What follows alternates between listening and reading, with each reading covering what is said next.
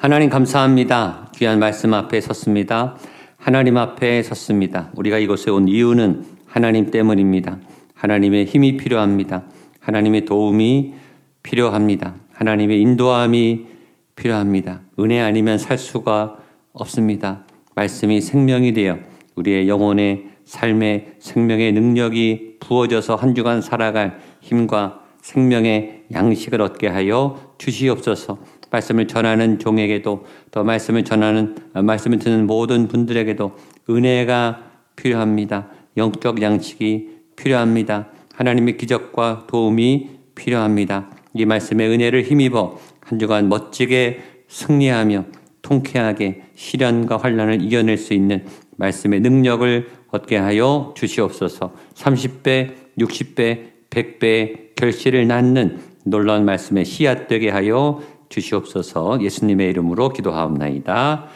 아멘. 오늘 말씀은 딱 한 절입니다. 요한복음 1장 14절. 외우시는 분도 있을 텐데 한 절만 하는 이유는 굉장히 중요하고 굉장히 함축적인 어, 중요한 어, 메시지이기 때문입니다. 이 한 절 안에 담긴 메시지가 성경 전체를 덮을 만큼 어, 기독교 교리, 기독교 구원, 또 교회에 대해서 구원에 대해서 핵심적인 부분을 다루고 있어요. 그래서 이 한 절 가지고 한 달도 설교할 수 있을 만큼 어마어마한 방대한 내용과 핵심적인 주제가 집약돼 있습니다. 특별히 오늘 말씀의 핵심은 성육신에 대해서 어, 기록한 책이고 이 성육신을 통해 우리에게 구원의 문이 열렸다. 여러분에게 구원의 문이 이미 열렸고 이미 주어졌고 구원받고 장차 구원 얻게 될 것이다. 라는 확신의 메시지.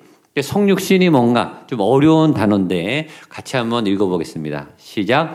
하나님이신 성자 예수님이 인간의 몸을 입고 이 땅에 인간으로 태어나신 예, 쉽지 않습니다. 한 번 더 읽어보죠. 시작. 하나님이신 성자 예수님이 인간의 몸을 입고 이 땅에 인간으로 태어나신 사건. 좀 말도 어렵고 설명도 어려워요. 성육신.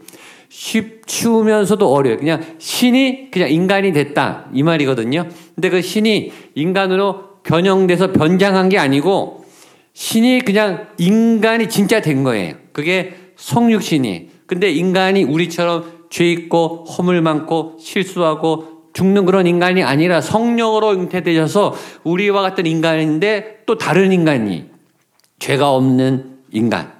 그러면서 하나님의 권능을 다 갖고 있는 하나님의 영광을 다 갖고 있는 그런 어, 전능한 신이면서 그러나 또 육체적으로 제한이 있는 인간으로 오셨다라는 말이 성육신이에요. 그래서 이게 쉬우면서도 굉장히 어려워요. 제가 이 설교 본문을 가지고 몇 주 전부터 설교 준비를 했는데 아무리 아무리 묵상해도 설명하기 어렵더라고요.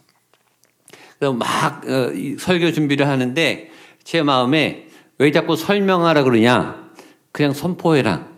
이건 이해가 되는 본문이 아니라 믿음으로 받아들여야 되는 본문이다. 이런 깨달음이 온 거예요. 왜냐면 제가 설명을 못한다는 말은 저도 다 이해 못했다는 말이거든요. 그만큼 이게 어, 쉬운 건 아니에요. 이해하기가 어려운 내용이 신인데 어떻게 인간인가? 이 모순이거든요. 사실은 어, 논리적으로 어, 이 학문적으로 설명할 수 없는데 그러나 성경은 사실로 선포하고 있어요. 제가 최대한 이해를 하기 위해서 설명도 하겠지만 선포할 때 여러분 이해도 되시고 또 믿음으로 받아들이시게 되기를 축복합니다. 그러니까 성경도 그냥 선포하고 있으니까 아멘. 예, 이거 내 말씀 라고 구원으로 받아들이시고 은혜로 받아들이시는 믿음의 은혜가 오늘 있게 되기를 주님의 이름으로 축복합니다. 이 성육식이라고 하는 예수님의 열쇠를 통해서 하나님이 인간의 이 땅의 피조색에 타락한 모든 무질서와 여러분의 고민과 모든 문제들을 뚫고 해결하는 타락한 피조색계를 구원하는 단 유일한 방법, 키, 열쇠로 이 예수님을 세우시고 예수님을 이런 어, 특별한 존재, 신이면서 인간인, 어, 전 인류 역사상 이런 분은 딱 한 분밖에 없어요. 신이면서 인간이었 이신 분은 예수님밖에 없거든요. 그러니까 이 독특한 분을 설명할 수가 없어요. 그러나 최대한 오늘 말씀이 예수님에 대해서 드러내고 증언하는 이 메시지를 같이 따라서 어, 그 예수의 구원에 이르는 저와 여러분 될 수 있기를 축복합니다. 먼저 성경은 말씀이 육신이 되었다. 이렇게 우리에게 선포하고 있습니다. 14절 말씀 같이 한번 읽겠습니다. 시작. 말씀이 육신이 되어 우리 가운데 거하심에 우리가 그의 영광을 보니 아버지의 독생자의 영광이요 은혜와 진리가 충만하더라. 자, 처음에 선언은 말씀이 육신이 되었다. 따라서요. 말씀이 육신이 되었다. 말씀이 육신이 되었습니다. 이해가 되시냐 이거예요. 말씀은 영이에요. 이 육신은 우리 실, 이 육체죠, 육체. 보이는 육. 말씀이 육신이 되었다라는 말 안에는 신이 인간이 되었다. 보이지 않는 어떤 존재, 예, 거대한 보이, 존재 하나 존재, 아, 존재 하나 보이지 않는 이, 어, 어, 하나님이, 이 보이지 않는 하나님이 보이는 인간의 모습으로 나타났다.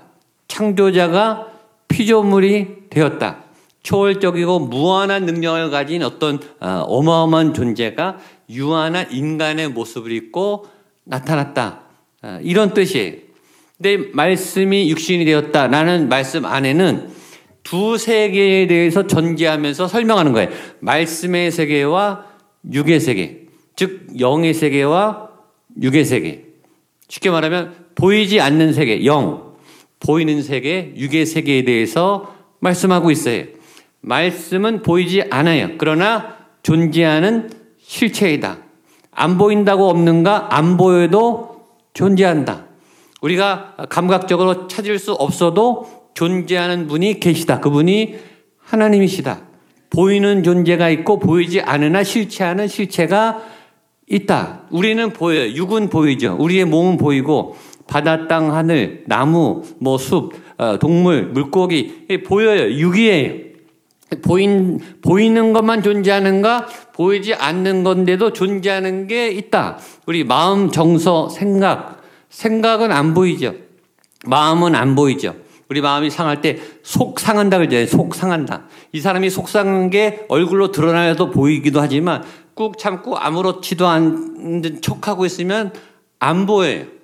화가 막 났는데 그 화를 누르고 있는 게 이, 이, 안 보일 때도 있죠. 감출 수가 있어요. 이 마음과 정서와 생각은 드러나기도 하고 감출 수도 있어요. 그렇다고 없는 거냐? 생각이 존재하죠.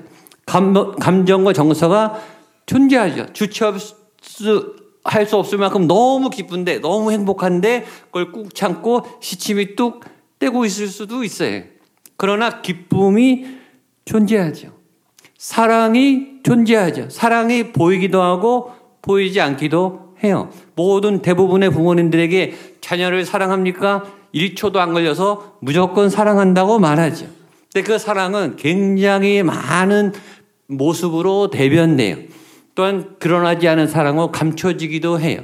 기쁘기도 하고 흐뭇하기도 하고 안타깝기도 하고 속상하기도 하고 걱정하기도 하고 기도하는 그 모든 영역의 사랑을 다양한 모습으로 표현할 수 있지만 말로 다 표현할 수 없죠. 몸으로 다 설명할 수 없지만 사랑이라고 하는 실체는 있는 거죠. 안 보인다고 없는가? 안 보여도 있는 실체가 있다. 그런 영역도 있다. 믿음, 신뢰, 희망, 소망, 스트레스, 불안, 염려. 네. 안 보이지만, 안 잡히지만 실체는 있는 거죠. 근데 이런 혼의 영역 말고 또 하나의 보이지 않는 세계가 있는데 그것은 영적인 세계다. 영이 있는가 없는가 세상은 논란이 많지만 성경은 분명히 말해. 말씀이 영이고 영적 세계에는 있다. 하나님은 영이시다. 영의 실체. 그럼 영이 뭔가 잘 몰라요. 우리가 아, 육과 혼에 대해서는 경험하고 일상에서 많이 다루는데 인간이 영적 존재다. 영적 세계다. 이 영적 세계는 하나님의 세계인데 하나님은 우주보다 더 넓고 크신 분이기 때문에 영적 세계에 대해서 우리가 사실은 무지해요. 영적인 감각이 열려있지가 않아요. 영적 세계에서 잘 모르고 알긴 알아도 신비한 영역이기 때문에 아, 끝없이 탐구해야 되는 영역이. 근데 영에 대해서 성경이 아주 쉽게 명쾌하게 영이 이거야. 니네가 알 수 있는 영은 이거야. 라고 풀어놓은 부분이 있는데 요한복음 6장 63절 말씀 보겠습니다. 요한복음 6장 63절 시작. 살리는 것은 영이니 육은 무익하니라. 내가 너희에게 이른 말은 영이요 생 영이 뭐라고요? 생명이라는 거예요. 생명이 보입니까? 안 보여요. 보이기도 하고 안 보이기도 해요. 심장이 뛰고 허파가 움직이고 피가 순환이 되고 호흡이 있고 아 저 사람 살아 있구나. 우리 다 지금 살아 있죠. 죽은 분은 숨을 안 쉬죠. 예. 죽은 분하고 살아있는 분하고 차이가 우리가 구별할 수 있어요. 눈, 눈으로. 근데 뭐가 심장을 뛰게 하는지, 뭐가 호흡하게 하는지, 뭔진 모르지만 그걸 우리는 생명이라고 말하거든요. 생명이 있고 없고 차이가 나요. 근데 생명이 눈에 보이는가? 안 보여요. 성경이 뭐라 그러냐면 생명이 영이 생명이다. 인간의 살아있는 그 생명에서 영이 빠져나가면 그 고기 덩어리 같은 시신이 되는 거죠. 그 차이가 어, 생명이다. 영이다. 인간에게는 영이 있다. 생명이 있고 영이 있다. 인간은 영과 육과 혼을 가진 존재이다. 인간에게는 영적 영역이 있다. 라고 말하고 그 하나님이 그 영적 세계에 계신 분이다. 하나님, 성부 하나님, 성자 하나님, 성령 하나님은 영적 세계에 계신 분이시다. 영의 세계가 있다고 선포해요. 설명하지 않고 그냥 선포해요. 영은 존재한다. 아, 믿음으로 받아들이시기를 축복합니다. 그럼 또 하나의 질문이 나와. 그러면 영의 세계와 육의 세계, 말씀이 육신이 되었는데, 그럼 말씀과 육, 영과 혼 중에 뭐가 더 본질적인 것인가? 성경은 말씀이 더 본질적인 것이다. 라고 말하고 있어요. 그것은 지지난주에 저희가 들은 말씀이 있습니다. 요한복음 1장 1절로 3절입니다. 같이 한번 보겠습니다. 시작. 태초에 말씀이 계시니라. 하나님과 함께 계셨으니 이 말씀은 곧 하나님이시니라. 그가 태초에 하나님과 함께 계셨고 만물이 그로 말미암아 지은 바 되었으니 지은 것이 하나도 그가 없이는 된 것이 없느니라. 태초에 말씀, 말씀이 보입니까? 안 보입니까? 안 보여. 영이에요, 영. 그리고 하나님이 말씀이신데, 이 하나님의 말씀이 만물을 지었다. 그러니까 안 보이는 하나님의 영인 말씀이 보이는 세계를 창조했다. 그럼 누가 더 우위에 있는 거예요? 말씀이. 피조물과 창조자. 누가 더 우위에 있습니까? 창조자가 더 우월하죠. 창조자가 더 뛰어나죠. 창조자가 더 위대하죠. 창조자니까 피조물을 만들었죠. 근데 그 위대한 창조자가 보이지 않는 말씀이 보이지 않는 어떤 실체가 우리는 안 보이니까 몰랐는데 그 말씀이 육신이 돼서 형체로 나타나서 우리가 육안으로 볼 수 있는 진짜 육체로 우리에게 나타났다. 그 선포가 말씀이 육신이 되었다. 라는 말씀입니다. 따라오시겠어요? 예. 저도 설명하면서 힘들어요. 예, 얼마나 어려운 말. 그러나 명확한 말이에요. 이 말 안에는 이런 뜻이 있어요. 두 번째. 말씀이 육신이 되었으니 드디어 우리에게 희망이 생겼다. 여러분의 인생에 미래가 소망이 생겼다. 구원의 문이 열렸다. 아멘. 14절 한 번 더 읽겠습니다. 시작. 말씀이 육신이 되어 거하심에 우리가 그의 영광을 보니 아버지의 독생자의 영광이요 은혜와 진리가 충만하더라. 말씀이 육신이 되셔서 어떻게 했느냐면 우리 가운데 거하셨다. 우리 가운데 볼 수 있게 나타나셨다. 하나님이 인간의 모습으로 우리가 보이도록 우리가 손을 잡을 수 있도록 우리가 만질 수 있도록 나타나셨다. 그래서 구원자가 오셨고 구원의 문이 열렸다. 그러므로 절망적인 우리에게 희망이 생겼다. 당신의 미래에 소망이 생겼다. 이런 희망의 메시지예요. 희망을 얘기하려면 절망을 얘기해야 돼요. 절망이 절망을 느껴야 희망이 얼마나 소중한지 알죠. 이 말 안에는 인간 안에는 절망이 가득하다 이게 전제되어 있는 거죠. 인간 안에 답이 있는가? 인간 안에 구원이 있는가? 모든 인간의 삶은 고통스러워요. 하루하루가 고통스러워요. 힘들지 않은 인생이 어디 있습니까? 여러분의 여기 있는 분들 한 분도 예외 없이 어떤 상태와 조건, 어떤 나이에 계시든지 상관없이 다 고통의 삶을 하루하루 살아가고 있어요. 단 하루도 고통 없는 날은 없어요. 아이부터 어른까지. 아이들이 태면 나자마자 울잖아요. 울면서 시작하는 게 인생이. 울면서 죽는 게 인생이죠. 기쁜 날도 있고 행복한 날도 있고 너무너무 뿌듯한 날도 있지만 인생 자체는 고해, 예, 고통의 바다에 사는 것과 같습니다. 하루도 안 힘든 날이 없고 하루도 안 아플 때가 없고 나이 들어갈수록 우리 약이 점점 늘어나요. 병원에 가는 시간이 점점 늘어나요. 스트레스 없는 날이 없고 무거운 짐을 안 진 사람이 없죠. 근데 이걸 누가 해결할 수 있는가? 인간이 고통스러운 인간이 고통을 해결할 수 있는가?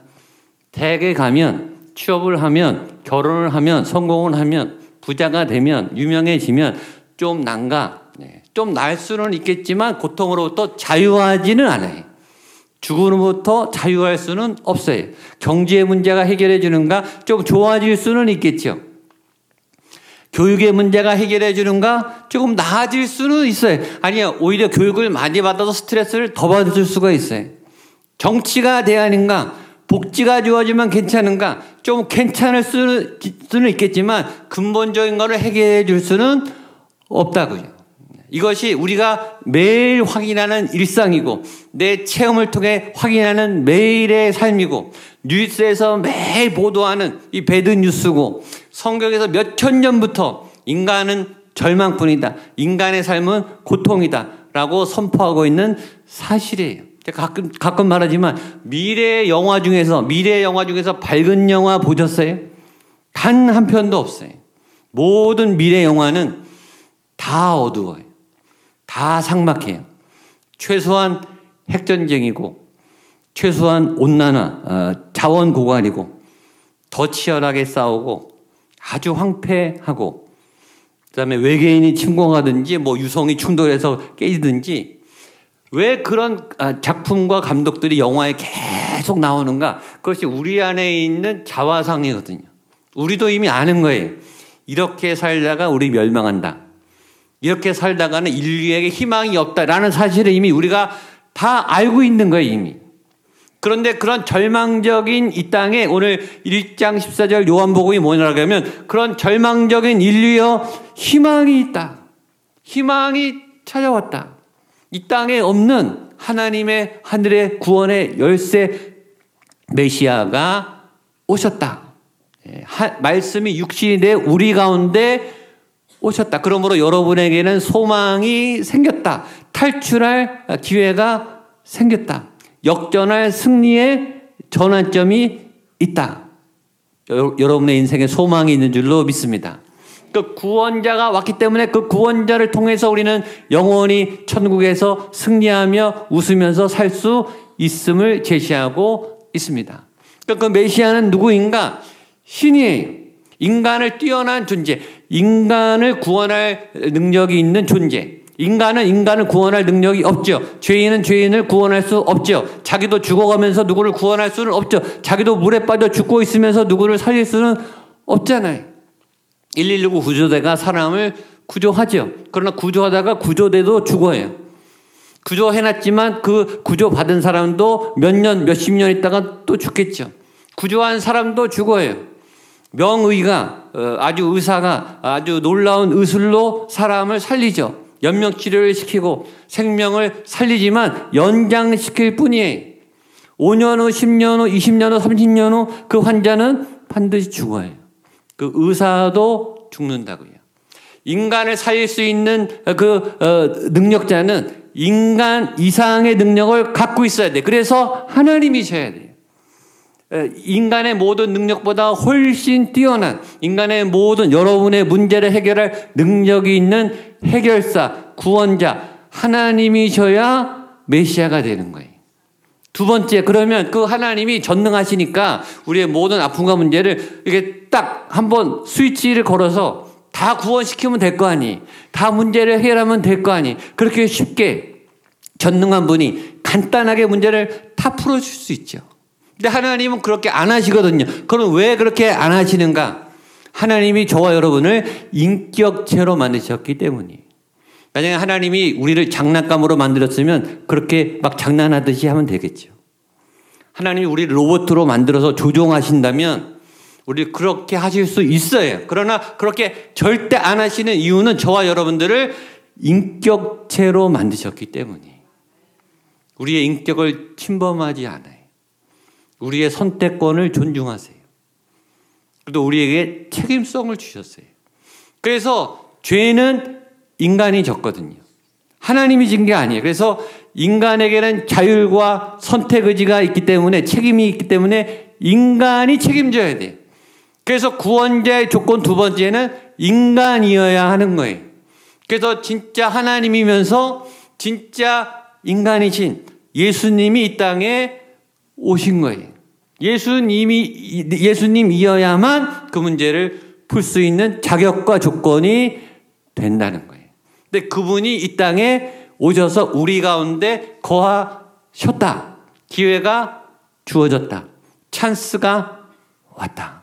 여러분의 미래에는 소망이 있다. 아멘. 자, 그래서 우리가 어떻게 되는가? 그분의 영광을 보고 은혜와 진리가 충만하게 되었다. 우리 마지막 14절 한 번 더 읽겠습니다. 시작. 말씀이 우리 가운데 거하심에 우리가 그의 영광을 보니 아버지의 독생자의 영광이요 은혜와 진리가 충만하더라. 아멘. 저는 이 구절 가운데 뭐가 하나 생략됐다고 저, 저 개인적으로 생각합니다. 말씀이 육신이 돼 우리 가운데 거하심에 우리가 그의 영광을 보니 와 우리가 그의 영광을 보니 우와 감탄사가 빠진 것 같아요. 하나님을 인격적으로 만나신 분, 성령 체험하신 분은 알아요.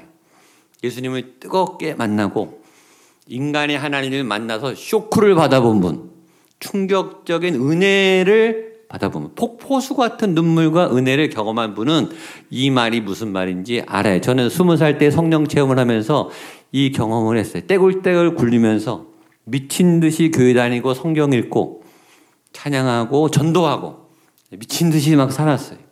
그 압도적인 은혜가 제가 감당이 안 되더라고요. 하나님이 막 임하니까 감당이 안 되는 거예요. 하나님의 영광 그렇게 강력해요.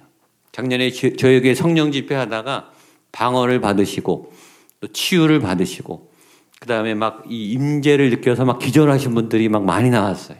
그분들은 알 거예요. 얼마나 이 하나님과의 영광을 접촉한다는 것은 충격적인 사건인지. 죄인은 우리가 감당할 수 없을 만큼의 엄청난 영광, 엄청난 은혜가 하나님께 있는데 그분이 실체로 나타나셨다는 거예요. 그분이 예수님이죠. 영광도 어려운 단어예요. 영광, 영광스럽다 이런 얘기 많이 하잖아요. 근데 영광이 뭔가 제가 어떤 목사님 설교에 그분이 이렇게 풀더라고요. 영광은 beauty and power다. Power and beauty. 힘과 아름다움. 이거 합친 게 영광이라고 그러더라. 그러니까 좀 이해가 가요. 어마어마한 파워, 슈퍼맨보다 더 강력한 파워, 하나님의 전능하신 그 힘을 느낄 때, 그리고 그분이 얼마나 아름다운지, 우리가 자연 만물의 아주 멋진 광경을 보면 막 감탄이 나오잖아요. 너무 아름답고, 너무 잘생기고, 너무 예쁘고, 멋진, 사람이나 광경을 보면은, 와! 하고, 어, 놀라고, 예, 그럴 때 영광스럽다라고 말한다는 거예요. 그 힘과 아름다움이 겹쳐서 같이 올 때가 영광이라고 하는데 예수님 안에 그 하나님의 영광이 가득했고 우리가 그 영광을 볼 수 있었다. 제 평생 소원 중에 하나가 그 예수님을 빨리 보고 싶은 거예요. 2000년 전에 그 예수님이 진짜 오셨잖아요. 실제로 그 예수님을 본 사람들은 얼마나 좋았을까. 죄 없으신 하나님의 영광의 광채를 입고 걸어 다니시는 그 예수님 자체가 막 빛이 나지 않았을까요? 얼굴에 막 광채가 나지 않았을까? 그 눈동자는 얼마나 맑았을까? 눈빛이 모든 걸 말해주잖아요. 그 눈, 눈을 보면 이 사람이 걱정하는지 아픈지 기쁜지 눈을 보면 알잖아요. 그 예수님의 죄 없으신 눈망울은 얼마나 맑고 초롱초롱하셨을까? 눈빛만 봐도 막 녹아내릴 것 같아요. 제 영혼이. 상상만 해도. 산 위에서 복음을 전하시는 그분의 목소리. 목소리만 들어도 녹아, 사람이 목소리 좋은 사람만 그 목소리만 들어도 막 감동이 되는데 예수님의 목소리는 얼마나 청아하고 얼마나 권위 있고 얼마나 따뜻하고 얼마나 신령했을까. 예수님이요 말하면요 막 자연 만물이 움직이잖아요. 그렇죠? 풍랑이 그치고 무리를 걸으시고 물고기가 막 잡히고 소녀야 일어나니까 죽은 아이가 막 일어나고 그런 걸 본 적이 없어요, 사람들이. 그 예수님의 그 목소리로 나오는 하나님의 말씀, 음성을 실제로 들은 사람들은 얼마나 행복했을까. 갈릴리 베세다 들려갈 거니셨던 그 예수님의 걸음걸음을 상상하면 얼마나 당당하고 얼마나 권위 있고 얼마나 멋있게 걸으셨을까. 상상하게 되죠. 우리가 그 영광을 보니 지금 우리는 예수님을 육의 눈으로 볼 수는 없지만 성령 충만하면 이 예배의 영광의 임재가 충만하면 영적으로 그 은혜를 느끼죠. 여러분이 개인 큐티를 할 때나 주일 예배 드릴 때나 신앙생활 할 때 하나님의 영광, 예수님의 영광의 임재를 충분하게 경험하게 되시기를 축복합니다. 그 안에 뭐가 있어야 되냐면 은혜와 진리가 충만하더라. 따라서 은혜와 진리가 충만하더라. 옆에 분에게 한 번 더 은혜와 진리로 충만하십시오. 예. 은혜도 설명하기 어려워요. 쉽게 표현하면 사랑, 사랑, 충만한 사랑, 흘러넘치는 사랑, 거부할 수 없는 사랑. 빠져들지 않을 수 없는 사랑, 한량 없는 은혜, 예, 모든 것이 은혜, 값없는 은혜, 대가와 조건을 따지지 않는 것. 자격이 있냐 없냐, 예, 너가 노력했냐, 착한 일 얼마나 많이 했냐, 교회 얼마나 출석했냐, 따지지 않고 예수만 믿으면 누구든지 어떤 일을 했든지 상관없이 묻지 않고 그냥 구원시켜 주는 그런 무조건적인 은혜. 그 하나님의 은혜, 구원의 은혜 믿기만 하면 누구든지 구원 얻는 구원의 은혜. 그리고 어, 진리, 진실, 사실. 세상은 가짜가 많고 속이는 게 많고 믿을 수가 없고 예, 진짜 알 수 없지만 그러나 하나 예수님은 진리 그 자체, 진실 그 자체, 사실 그 자체 믿을 수 있는 그분 그것이 충만하더라. 은혜와 진리가 충만하더라. 그러면 예수님을 믿으면 예수님을 믿는 자에게도 은혜와 진리가 충만할 줄로 믿습니다. 예수님을 닮아가니까. 그래서 우리의 남은 생에 그 영광을 매일같이 바라보고 은혜와 진리 가운데 충만한 믿음의 걸음을 살아가시는 저 여러분 될 수 있기를 주님의 이름으로 축복합니다. 기도하시겠습니다. 하나님 아버지, 하나님 말씀이 육신이 되신 그 예수님, 하나님 우리의 영의 눈으로 그 예수님 성령의 충만한 은혜, 은혜와 진리가 충만한 삶을 살아가는 믿음의 백성을 될 수 있도록 주님 하늘 문을 여시고 영광 가운데 우리의 삶 가운데 이 예배 가운데 예배 드리는 모든 분들의 삶 가운데 충만하게 임하여 주옵소서 예수님의 이름으로 기도하옵나이다. 아멘. 말씀을 기억하시면서 다 일어나셔서 약할 때 강함 대신에 찬송하시